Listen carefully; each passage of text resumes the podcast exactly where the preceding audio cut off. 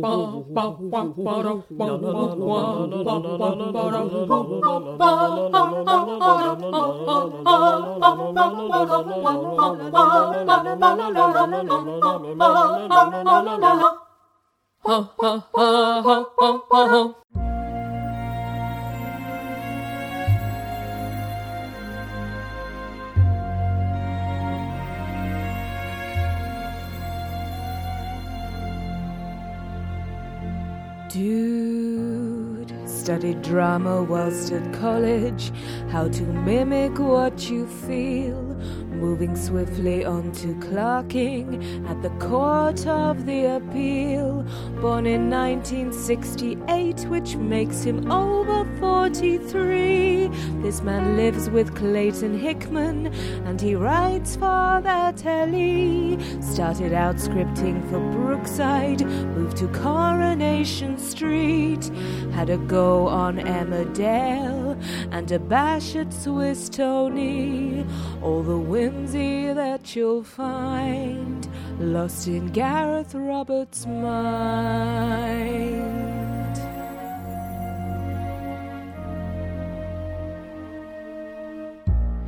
He's a cracker of a writer with adventures you can't miss. He is secretly romantic. In The Lodger, there's a kiss. Has a range of spin off novels, writes for the Big Finish team. And let's not forget the comics for Doctor Who magazine. In the end, he's only human, though his gods are sometimes new. He might say, I am a Dalek, but that really isn't true. All the aliens that you'll find deep in Gareth Roberts' mind, and the Graske keep on attacking. Pretty soon you'll end up dead. Why did Shakespeare hit on Martha? Was it something that she said? When your vicar is a wasp, you'd better cover up your jam. Is the sound of distant buzzing just a rubbish kazoo band? Because either one is likely if the mill does CGI. On the Sarah Jane adventures, Gareth made us want to cry when we knew that it was over, but not how to say goodbye. Oh, the heartache that you'll find set in Gareth Roberts' mind.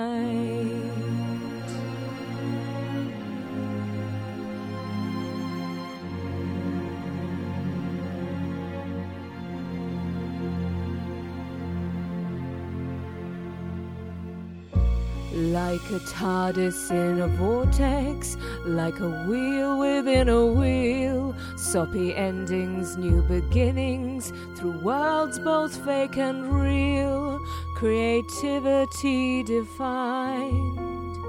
All the stories that you'll find come from Gareth Roberts.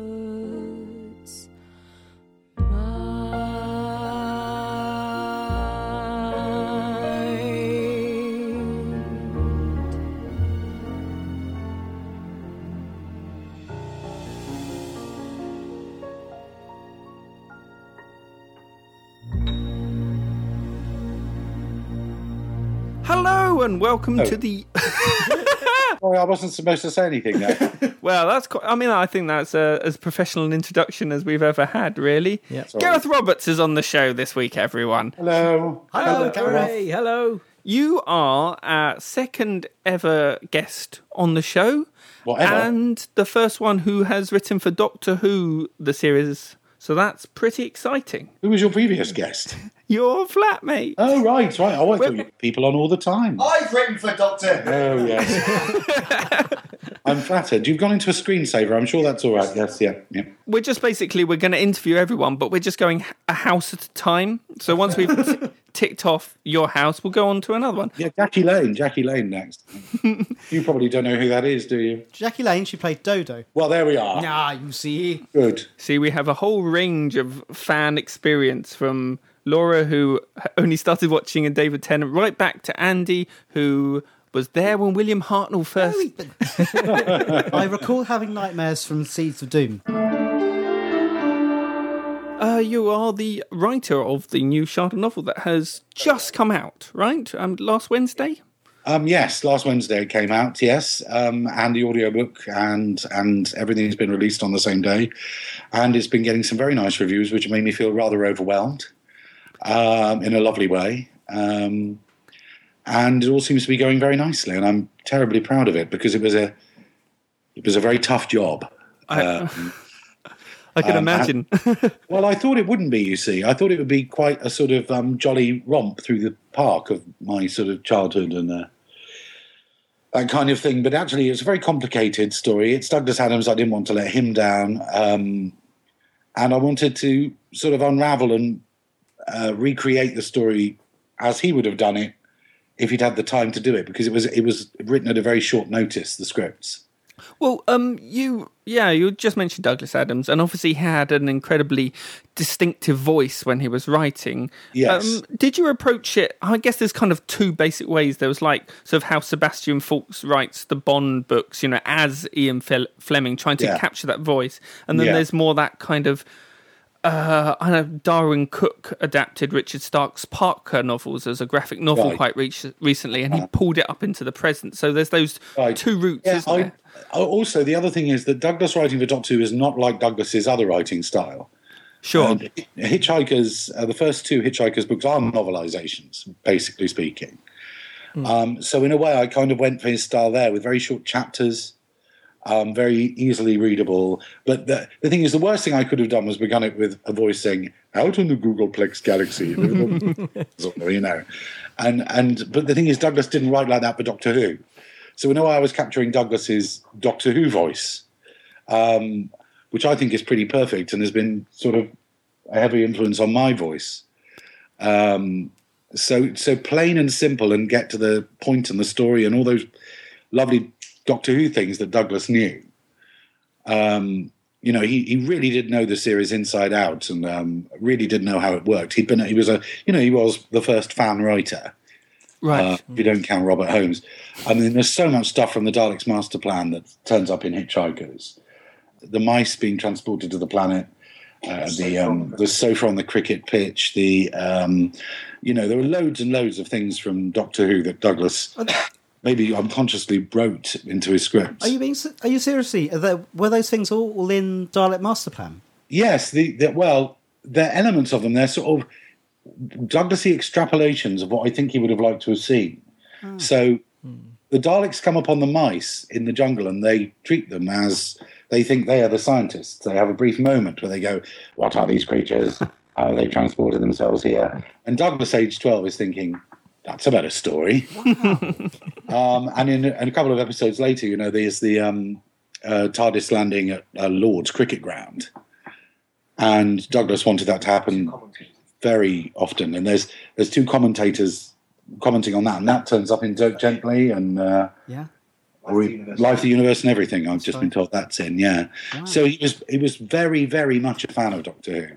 Um, Gareth, can you tell us how much of a hero was he for you? Um, perhaps you know, sort of growing up or before you started the book, and did that make writing it daunting? And was it difficult to write scenes Um, about confusing computers with a logic, logic, and so forth? Um, well, um, the thing is, I mean, I'd, I'd say in the book in the afterword that um, my mum actually recommended. She said to me, "Oh, there's a radio show that everyone's raving about, and it's by one of the Doctor Who writers." So I went to listen to it in the bath, um, and I was just sort of transfixed and transformed. Really, um, I love the fact that it took some elements of Doctor Who, the kind of Robert Holmesy, Douglasy elements, and then just turned them up even further. And um, when the first book came out, um, I, to my shame, I don't think I still have my paperback first edition, which I got virtually on the day it was printed. And not only is it got the most beautiful cover, which is so strange and wonderful. Is that the, the one that was the multicolored effect? Yes, Yeah, yeah, I never still have seen- that somewhere. Yeah, is it glass? Is it plastic? Is it? It's, it's whatever it whatever it is. It's, it's computer generated. I've been told. but whatever it is, it looks beautiful. and that Computer book, generated in 1970 thing. yes, yeah, yeah, apparently yes. Well, he was always ahead of his time. I'm loving mm. that Clayton's sort of doing a DVD commentary on the got the- podcast as he's we're got doing the- it. Yes, awesome. Yeah, got all the information. Hi, Clayton. Hi, Clayton. Yeah, Clayton. Yeah. But I, I, I literally just I couldn't stop reading that book. I read it over and over again to myself and to other people. Um, I just sit in the kitchen and read bits out to my mum, who would laugh politely, probably. um, and I, I just thought it was a terrible shame, really, and that a lot of that Douglas influence sort of disappeared from Doctor Who. I still love Doctor Who in the eighties, but I thought it was uh, not as perhaps as imaginative as playful as it had been. Um, so I missed Douglas. Yeah. So yeah. was, was But in terms of it being daunting, yes, it was. But in the end, you sort of think, well, I'm either going to be sitting here daunting, daunted, sat here daunted with a pen in my hand, not doing anything, or I'm just going to write the bugger. um, so I, I did the, the latter. But I was never trying to write consciously in Douglas's writing style. G- given then, as if it was that kind of possibly daunting, and Yeah. given that Douglas uh, during his lifetime refused to let any of his other stories be novelized at all. Yeah, he wanted to do them. That's why. Right. Okay. he has got this wonderful quote where he said, "Oh, I was phoned up by Target Books, and they and they said, would you like to do these?" And I said, "I'd love to do them, but I do have a nasty habit of being a best-selling multimillionaire author, and I cannot accept your BBC fee of three hundred pounds." um, and and so that's what happened, really. I mean, So I, is is this just another case then of him missing his deadline so royally that someone else has had? Well, I suppose so, but I mean, uh, I think it was just you know that um, he just couldn't write for the money that they were paying then. Um, it was just you know he priced himself out of it. You know, there was just no way it was feasible. So there you go. I haven't priced myself out of it. Um, I've got a question that's nothing to do with Douglas Adams, and you might find this that my questions are more non sequiturs than actually proper questions. But um, this is my question to you. Right? I think the Slitheen were invented just as a vehicle for fart jokes. If you had to write an episode dealing with an embarrassing personal hygiene issue, which one would you pick? I don't think I'd pick any really. You have to. Oh, come on, that Um, episode was. if I had to, if, if in this strange world you're holding a gun to my head, Yeah. um, I'd say, well, actually, no, I did write. Well, it's imba- it's not an illness, but uh, many years ago, I wrote a Doctor Who novel. I think it was the second one I ever wrote called Tragedy Day, where some uh, android replicants of people have been slipped into um, this planet, and nobody could tell them apart. And the only thing that gave them away was that the wigs kept falling off. And I think that would be quite an interesting thing to do. Um, to have the sort of like toupees slightly twitch at the at a telling moment near the end of an episode, maybe a cliffhanger. You, you could have Amy, you know, being being given a nice cup of tea by Rory after she's been chased by a monster, and and she looks at Rory's hair and it slightly slips. You know, that sounds brilliant because there's always people who you can never quite tell if they're wearing a toupee or not. It could Well, be like a new thing for kids like the witches, where you try and see if your teachers have got toes or purple eyes, you know, like that, but with they hair. have, they have. That's an established fact. I read a recent interview with, with you, and you quoted Terrance Dicks, who was quoting Robert Holmes, saying Oh, that yes. writing prose is like digging trenches. Yes. Because now I'm quoting you, quoting Terrance Yes, Dicks, yeah, quoting was, Robert I was Holmes. pleased to read that in a weird way because um, Robert Holmes died before I could meet him, or many of us could could meet him and really give him a good grilling. And um, so these little sort of parcels of information from those who knew him are very interesting. And um, yes, it's I, I like dialogue and I like setting scenes up very quickly. And I've been writing, been writing, I've been writing exclusively for TV for a long time. And I remember Russell T. Davies once said to me, if you do that for a long time, you might find writing for TV will leave you with a TV sized imagination. um, and that you'll, you know, he was saying, you know, like Jane Austen, if she'd been working for 20 years in TV, she'd have sat down to write a novel and go, into the manor, dead. you know, Jane entered the room casually, or, you know, because it takes a while to get back into it. And I've always found describing things really hard in life and in prose. In TV, I can say they walk out into an Elizabethan street, you know, and the mill can do that. Um, um, actually, having to describe things like that, I was never very good at that at school. In those describing essays, I always used to come quite low, because I was always into dialogue and character and drama, and and so yes, that's the that's the digging prose as, digging trenches aspect of it for me. I think spec that might have been the same as Robert Holmes. I mean, I, I take your point, and I can see how some people's style might be a more natural fit for television. But actually, your novels have been phenomenally well received, and They have, but you see, the thing is, they they leave me aching and and in a trench, carrying a spade, writing writing poetry about how awful the war is. Um, and um, but yes, I know I do enjoy um, prose writing, but um, I think I yeah I need a a lot of incentive to do it. so there's one far corner of some foreign field that will be forever Gareth Roberts. Yes, and Robert Holmes, we slumped. Well, I mean, for my money, only uh, only human, I think, is one of the best Doctor Who books I've ever read. I loved it. Thank you very much. I, I, I, I'm sorry to be boastful. I, I fully agree with you. Yeah, it's awesome. It's the best use the translation circuits. I think are just brilliant.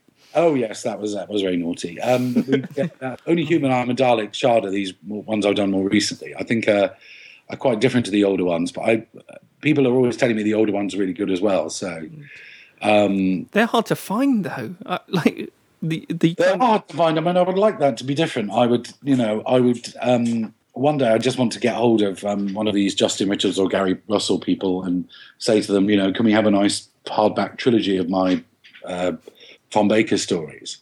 I'd love that. Um, and I, I occasionally look back back at them, open a page, you know, as I'm passing the bookshelf, and go, "Oh my God, what is an infelicitous adverb doing there?" or something.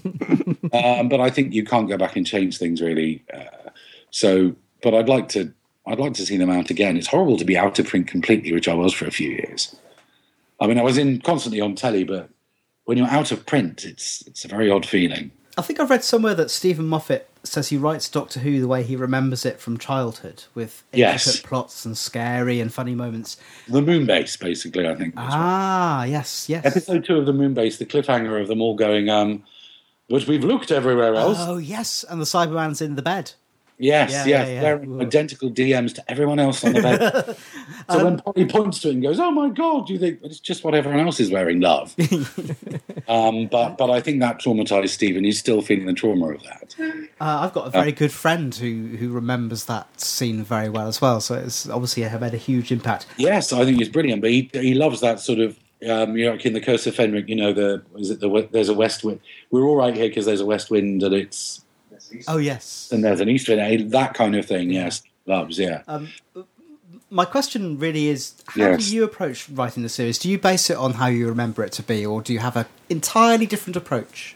Um, well, just sort of bit of both, really, because I love the new series. Um, what I find is that I like to keep the Doctor looking not as competent at the beginning of a story, just because I think one of the things I loved about the show as a kid was that he would wander into a situation and everyone would say, Who is this fool? And by the end of it, it would all be sorted out and they'd all be sort of like falling to their knees and saying, Please, please forgive us. Like, say, Snakedance, for example. Yeah, something like that. Yes, yeah. And I, I, I kind of quite like that. I think it's because I like the idea of somebody that walks into a room and everyone goes, "Oh no," um, suddenly turning out to be the hero. I don't know why. I can't figure out why. I, why I think that. Um, but I like him being sort of scruffy and disorganized. I think uh, the, the idea of him being a grand crusader and, and leaving Gallifrey to right wrongs, I just think no, that's boring. That's mm. that's like a sort of Superman American way kind of thing. I think it's my feeling about him is that he's you know he really genuinely wants to be an explorer and have a nice time and see wonderful things and and I think if we make him less of an innocent, then I think it's a bit sad, really. I like the idea that he's always optimistic that this time it'll be fine. Hmm. Um, and but then when something happens, it's like, what do you do? It you help out because it's the decent thing to do. Um, I just find there's something quite touching and and British about that. I think you see that progression in the Doctor's character in the very, very first series in the 60s, where he's he's kind of just sort of Oh, he just wants to go home. Yeah, that. exactly. Yeah, yeah, yeah. Back to the TARDIS. Yes, yeah. It's only because of girders and force fields and things the stories don't immediately end. Yes, yeah. And he kind of learns how to become a hero. And I think Um, He learns how to become a hero because they've realised the series is going to go on for longer than two. um, you know, it's like all those programs with anti-heroes. As soon as you get to a certain point, they, they can't stay an anti-hero. I mean, I remember when um, the Dingles first came into Emmerdale, and they were like, they were like, it was like the Grapes of Wrath or Deliverance or something, or Texas Chainsaw Massacre. They were they were evil creatures. They were they, they were so vile. And literally, uh, six months later, you turn on, they'll be going, "Oh, let's go down to the Woolpack and have a pint." no, because you can't sustain a long-running character that's that's like that. Coronation Street, Brookside, or Emmerdale? Coronation Street, Mandragora or Mandragora? Mandragora. Obviously, there's no other way of saying Well it, is done. there? Daleks or Cybermen? Daleks, Clayton Hickman or Gareth Roberts? Clayton Hickman. Aww. Historical or futuristic stories? Um, present day actually is the ones I prefer, but out of the two, I futuristic in a weird way. Uh, character driven or plot driven? I've never understood the difference. Brilliant answer. I've never understood it. Uh, people have tried to explain it to me, and I'm asleep by the end of their first sentence. Um, CGI or practical effects? practical effects. Um, I love CGI. I think it's marvelous, but I love models um, and Miralon and things like that. And I think I was just watching some old Red Dwarfs as you do, and there was some lovely model shots in that. And sometimes I, on my rare visits to the cinema, and I see some CG epic, and it looks like a cartoon to me, and uh, a, a not not very involving cartoon. But uh, you've seen that film Moon. Yes. Michael Moon, I mean, that's beautiful with the models. And, you know, I like models, but I also like CGI, which is better. There's only one way to find out. yes. um, but yes, I like a bit of both. But I think the sort of, I'm a model, I'm a model fan, really. A model citizen. Yes. Next. Um, now, both of these are quite sweet, and a lot of their humour Oh. is based on being made of fat. But would you rather do another episode with James Corden or the Adipose? With James. Good, good. yeah. The adipose are not available anyway. No. Yeah, their career just went after that. No, no, they're being relaunched in America. oh, really? by Terry Nation. the Adipose the Destroyers is this first script. Um, I'm feeling that he'll go to Big Finish. It's it's it's it's it's all up in the air. Toss a coin. Who knows? The Adipose Master Plan. Yes, yeah. Well, I always think that if if history had gone another way, and the Doctor had frustrated the Daleks in Genesis of the Daleks, and the clams. Um, would have been the stars of all those stories, you know, the clams in Manhattan, Remembrance of the clams. clams, yes, exactly. Death Spe- to the, the special weapons clam would have been Special weapons pretty clam good. would Great there, yeah, yeah. Clam, Rob Shearman's classic episode, yeah. um, you know, the, the- you know the, the the Terry Nation's Clam outer space pocketbook, you know, things like that would have been lovely. Space or time? Time, I think time's more spooky than space. Space has a very good go at being spooky, looming over us and being all infinite and everything. but but time, you know, time can do things to us, can twist us around and and and be peculiar. And it could have sap- could have sapphire and steel in it. So yes, yes. Next, sorry. Star Trek or Star Wars? Oh Lord, Star Trek. Um, not over fond of either of them, but Star Trek by an absolute mile, to be honest. Um, uh, there are bits of it which are just stunning. Wrath of Khan, Voyage Home, um, see lovely early series, magnificent episodes of Next Generation that I've seen. And so I watched uh, First Contact the other week for the first time in ages. I think that's a lovely film. Yeah. Um, so, so yes, I think there's a lot. But Blake Seven, come on. Yeah, totally. Well, well, that that that. Can I- Asking Blake Seven or Doctor Who. Blake Oh. Seven or Doctor Who, Gareth? Blake Seven. Oh, interview Oh, terminated. What's happened? I'm sorry, sorry, I'm sorry. I get very different things from the shows I like, but um, none of them had. Blake Seven had the biggest impact on me as a kid, but it was over and done with quite quickly. Um, so Ex- don't worry ex- about that. Explain this, because Uh, I love Blake Seven as well. So please expound upon your answer. Um, there's a wonderful, optimistic, pioneering, lovely British homemade quality to Doctor Who, which I absolutely adore.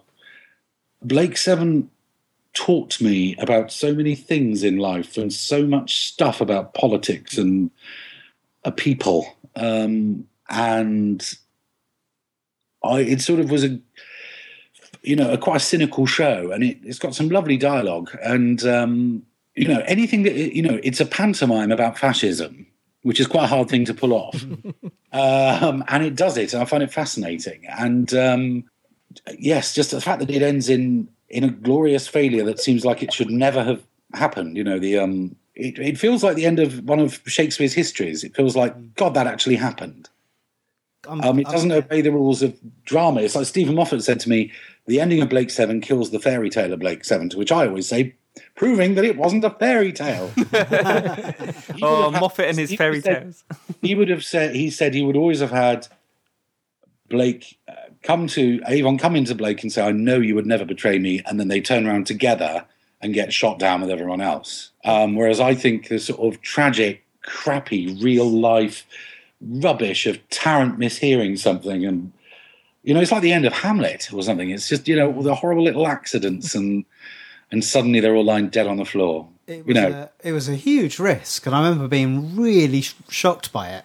Yeah, I mean, well, it wasn't a huge risk because it was going to. The series was ending Yeah. anyway. Yes, it, but um, But it, I guess it was risky in terms of the BBC taking the decision oh to do that. now, now that would never happen. Yeah. It was very much viewed by children, and killing the entire cast of a children's show just before Christmas was insanity. But then we didn't have these these compliance people then. Just think of the merchandising, all the sort of cadaver dolls that you could have. Oh, that would be marvelous, and that would have happened, you know, had had had it been made now. But then, then it would never have been on in that slot with that happening. But I'm very pleased to have found another Blake Seven fan. This is great. Well, yes. I mean, I, I, when I say I prefer Blake Seven to Doctor Who, you know, it's there's there's a there's a Rizla paper in between them, if you know what I mean. yeah, yeah, yeah, yeah. Yeah. And Doctor Who has so much more joy in it. Yes. Does the overlap between Shada and Dirk Gently bother you at all? Not at all. No, no. I think it's quite interesting for people who are fans of the of that to to to see what's going on. I mean, I know uh, the exec producer of Dirk Gently is um, is a very good friend of mine. He's uh, also the exec producer of Sarah Jane Adventures and of the new series that we're working on now. Pardon me, Aliens versus Wizards. Plug plug. Pardon me, versus lesbians. No, that's not true. That doesn't happen. um, and um, and so you know we've had long talks about Douglas and uh, all that stuff. But no, no, I you know I don't think the confusion over Professor Chronotis is going to make people write in or get upset. When when when you're writing it, were you conscious that there was something else going on, taking sort of the same? Uh, yes, but I knew that Chronotis wasn't in Dirk Gently. Right. Uh, St. Cedd's is, but Chronotis isn't. I deliberately didn't go anywhere near the first Dirk Gently book um, because the Chronotis in that is, while being the same character, quite different. So I just sort of based him on the TV version and, and altered him slightly um, for my own narrative reasons. Um, it was an odd thing, but I did I didn't give it much thought. No, and because I knew that Dirk Gently was in such safe, safe hands, because there's Brian, there's Howard Overman who writes Misfits and all that stuff. Um, t- to my shame, I haven't watched it yet. I've got it all stacked up on the recorder. So, um, I think you're going to love it. good, good. I hope so. Absolutely superb. How complete was the script that you adapted, Shada, from? I mean, Well, uh, there were millions of scripts. Um, Bob, I think there were about. I think he did about two or three drafts, um, and then they go into rehearsal, and then they go into studio. So I had all the handwritten notes of what things were changed, even in rehearsal, because they recorded the first studio block, and then they were locked out for the second. So they rehearsed the second studio block, and then when they got kicked out of the studio, if you're following this, Pennant Roberts took them all off and said, let's rehearse the third studio block. Hmm. So the whole thing was rehearsed, if you see what I mean. Mm-hmm. and notes were taken on all And of that. notes were taken for all of the episodes. So I had access to all of that. I had access to a, handwritten scene that was shoved in to make episode one a bit longer, um, which is the only new, completely new Douglas scene in the book. And I'm challenging people to try and find it because I've got lots of new scenes myself. But what what I did have was just um, everything basically. And so what what my if if something had been changed by the cast or was worked out in rehearsal, I liked it. I kept it. I, I've got a very, very, very geeky follow up question on this, Gareth. Yeah. Uh, I recall when the Shada VHS came out. You know, Yes, we all remember that day. Yeah, there was a script book with it, and the famous punt scene uh, that was used in Yes, the Five it's completely different. Is completely different. Yeah. I was wondering, do you know why that is? Um, I think that was because Tom and Lalla and Douglas rewrote it Yeah, probably there on that day. Brilliant. um, what I did was I often kept both versions and try and intermingle them. yeah. I've, I've now got an the final- image of Douglas in a tiny little boat beside them, sort of Yeah. frantically rewriting the script. Yes, because the final scene as well of the original, um, which was rehearsed, um, the version in the script book is um, explains who Skagra is. Finally, that was cut in rehearsal. Um, so I've, I've I reinstated that. I thought we needed an explanation. Uh, they wrote in some new stuff, which was I wasn't quite too keen on. Some kind of oh, it's the end of the series funny bit. Um, and so I changed that. And but sometimes, if there was a good line or something, that didn't quite fit in. I moved it somewhere else. But occasionally, there would be just a dreadful thing that somebody had suggested in rehearsal. Uh, there's a bit where Skagra says, "I have broken the code," and one of the Krargs says, "Shall I mend it for you?" and I just went, "No, no, we're not having that." So yeah, speaking of that, have you have you ever written anything that's just so appallingly bad that you couldn't show it to anybody? And what was that? And what's the worst thing that you've I written? did show it to people. It was episode. I can't remember the number, but it was an episode of Emmerdale that was the worst thing. it also, it also was directed by nobody, as far as I could tell. It was a, a sort of wandering camera. Every, Wow. every one of their lines wrong. For some reason, the Woolpack they forgot to put the background ambience sound effect in, so it felt like Warrior's Gate. Just completely It felt, it felt like there was a cold wind whistling, and they were all in a timeless zone. During one particular scene, somebody threw some darts in the background, and they all fell out, making a really loud noise. Somebody quite mispronounced- embarrassing. somebody mispronounced the line the words orange juice, which I thought was really quite hard to do in the sort of league of pre-league of gentlemen way. It was it was quite remarkable, um, quite quite remarkable. I think I've got it on a video somewhere. But the night I watched it, I stayed up all night after it had been on, sort of in a trance. Um, I thought you were going to say downing bottles of absinthe. No, I was downing Red Bull and vodka. I, I just could. I, I just sort of sat there thinking, how has this happened? Alexander the Great conquered the world by the age of 32, and I produced that.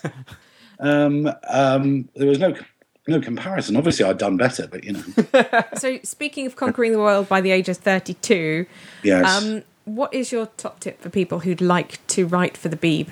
Uh, well, for the BBC, Yeah. Oh, oh, oh, wonderful! You'll be really well paid. And, and no, um, what I'd say to them is have a look at the um, brilliant book last year, last year's brilliant book in which I write my tips on Oh, good. how to write for Doctor Who. That's very good. You mean you haven't got it? We do have We it. do have. Good, good, good. That's a that's. But generally, I mean, the thing is, you don't want to say I want to write for the BBC. You want to say I just want to write for television or something because you know, um, you want to get out there and write for everybody really for television. Um, uh, who knows what the BBC will be like in even five, ten years' time? Um, Scary thought. scary thought, but then it's always been scary place. It's a very, very strange organisation which makes terrible mistakes, and I think that's one of the reasons we've got to keep it. um, you know, um, the the madness of it, we- although it drives everybody that works for it insane sometimes, is is kind of a kind of a kind of a nice madness. Um, yeah, kind of, kind of, kind of. You know, it's a beautiful accident. You know that nobody would set up a tum- television company funded that way or run that way now. Um, so it just happened, and I, I think sometimes things that just happen are just nice. I've got to ask this: If the next Doctor was a woman, who would you have play her? Oh, I was thinking about this the other night actually. Um, I'm terrible with actors. I tend to say they say, "Oh, who do you want for this part?" And I say Peggy Mount, or failing that, um, Leonard Rossiter. I would have given it thirty years ago. Uh, um, um, I just, oh, Joanna Lumley was excellent in that um, uh, Curse of Fatal Death, Death, yeah. Infants thing.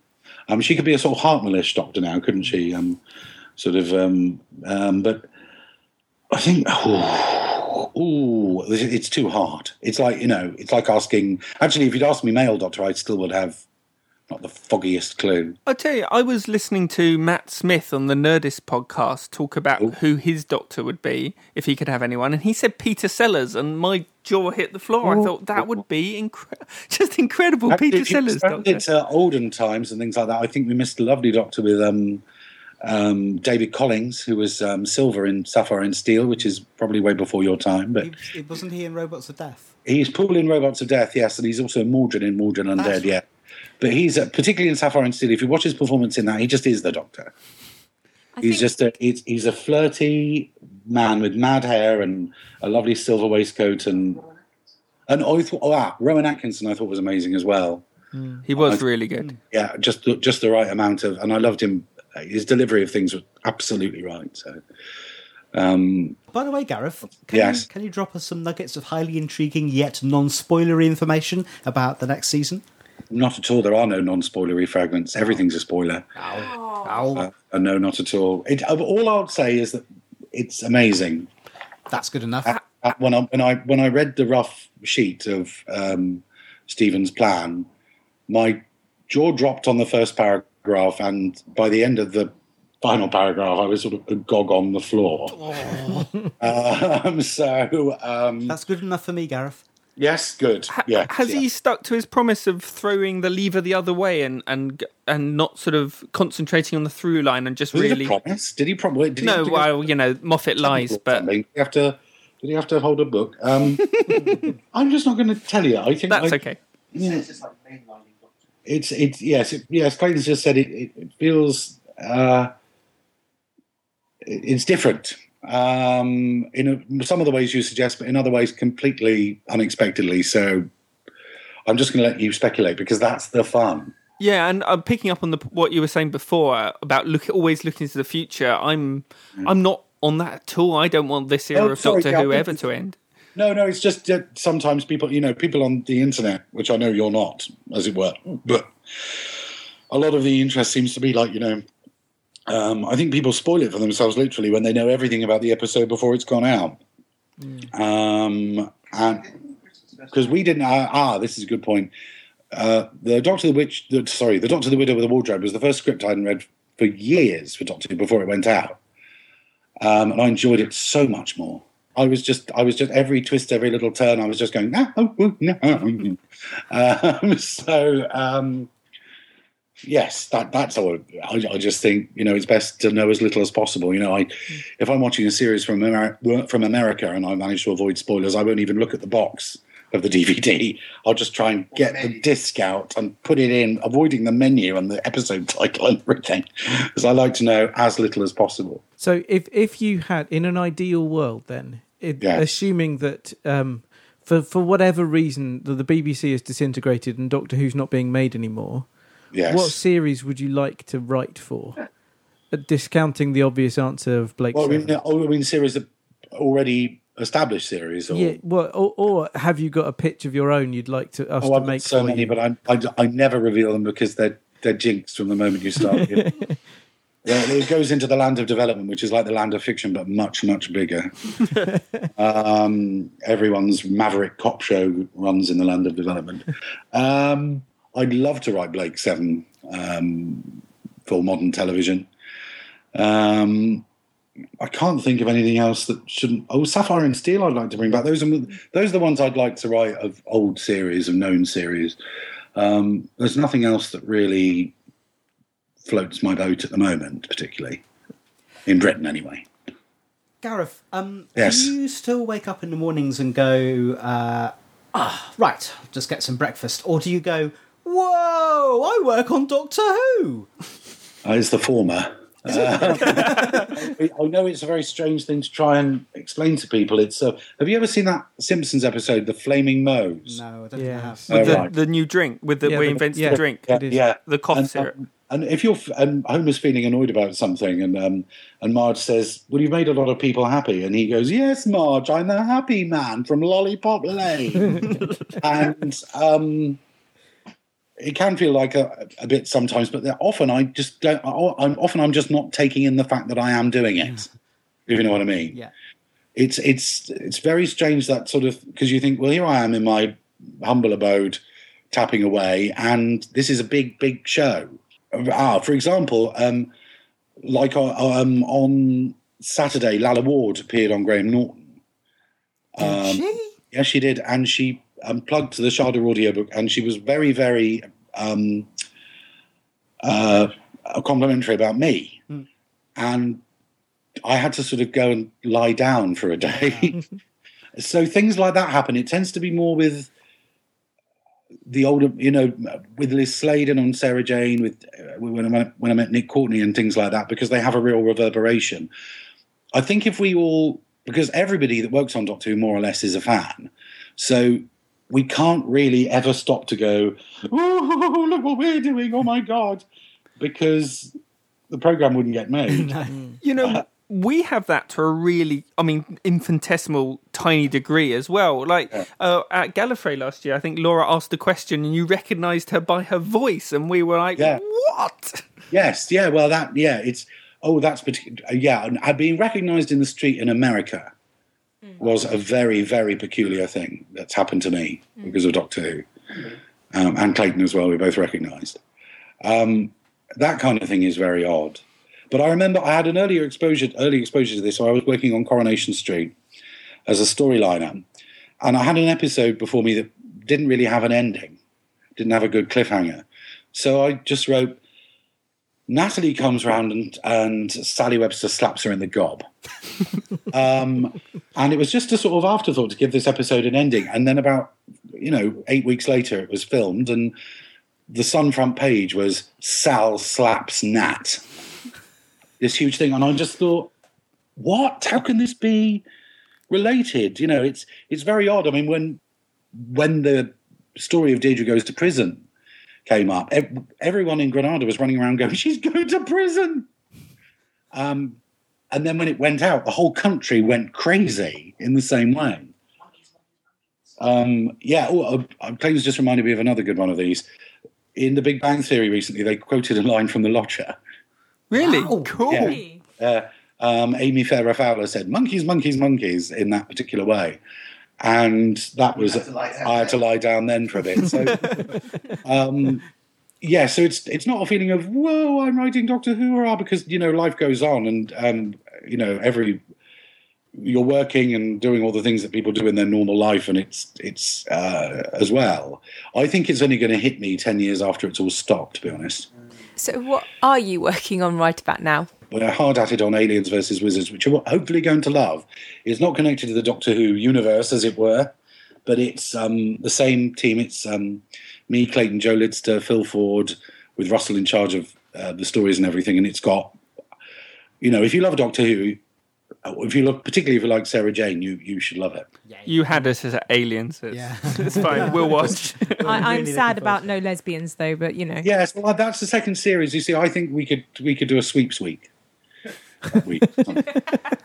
I have a, a Laura style question. Um, Oh.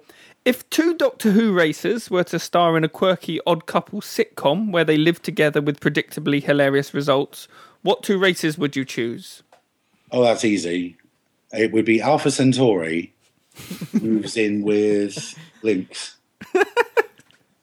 um, because Alpha Centauri, you know, would, is all soft and quivery, and Linx is very masculine and uh, definite. And I think there could be hilarious complications about that going on in that. Yeah. That would be. I think that's the one. Alpha Centauri and Linx. Failing that, the face of Boe and the Hath. No, no, no. They're both underwater. yes, that's true. Yeah. yeah. In your opinion, which era of Doctor Who should be re-evaluated, either positively or negatively? I'll tell you what. it- Now this must this reevaluation will happen not now but later. But I find, having worked with them both and seen, I, I think people don't appreciate the darkness of Russell and Russell's writing. I think there's, you know, because everyone sees Russell as being, "Hello, I'm marvelous," you know, um, "Oh, a bin, been," "Oh, you know," um, all that sort of thing. Oh, this leading a farted, they're on the toilet and everything. He also condemned the human race to a cold, empty death at the end of the universe. He wrote that amazingly terrifying scene of the Doctor talking to Captain Jack through that red window in Utopia, which still haunts me. It's so dark. Um, Lynda with a Y being blown out into space. You know, I think there's a lot there that people should look at and um, and say, you know, there's a, there's a whole wide range of stuff here, and a lot of it is very dark, darker than almost anything. You know. Gareth, I- thank you very, very much for spending some time with us. Uh, we're really grateful, and everyone go out instantly and buy the new Shada novel. We Yes. uh, I just read the back of it, just the the uh, Yes. blurb on the back, and I just want to spend the next few days doing nothing but reading it. Good, good, good. Uh, so I I, urge everyone else to one. do the same. I'm already doing just that. It's, it really is very good. Good. Thank Finish you. listening to this episode first, please. Yes. And do that now.